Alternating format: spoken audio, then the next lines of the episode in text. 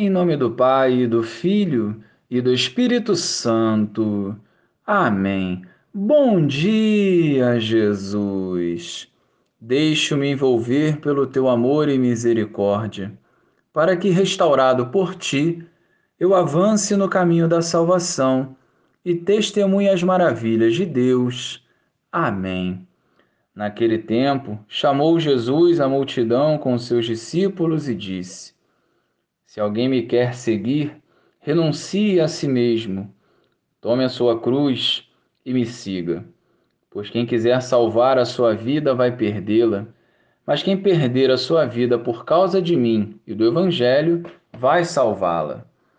Com efeito, de que adianta o homem ganhar o mundo inteiro se perde a própria vida? E o que poderia o homem dar em troca da própria vida? Se alguém se envergonhar de mim e das minhas palavras diante dessa geração adúltera e pecadora, também o filho do homem se envergonhará dele, quando vier na glória do seu Pai com seus santos anjos. Disse-lhe Jesus: Em verdade vos digo, alguns do que aqui estão não morrerão sem antes terem visto o reino de Deus chegar com poder. Louvado seja o nosso Senhor Jesus Cristo, para sempre seja louvado. Jesus havia revelado aos discípulos como seria duro e sofrido o seu caminho, para que a vontade do Pai fosse plenamente realizada.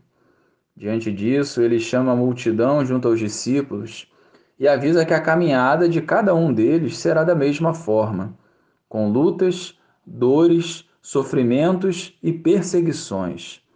Quem não estiver disposto não é obrigado. Seguir Jesus exige renúncia e entrega. Exige vencer os cansaços e fraquezas para que seja feita a vontade do Pai. Quem quiser salvar e preservar sua vida, omitindo-se e maquiando a verdade, vai perdê-la.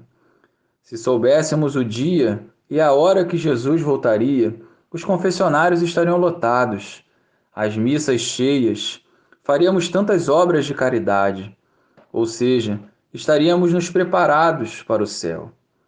Desde já devemos nos dedicar a seguir Jesus com fé e perseverança, abrindo mão daquilo que agrada à nossa carne. Por mais pesada que seja, carreguemos por amor a Deus a cruz, exalando a presença de Cristo por onde passarmos.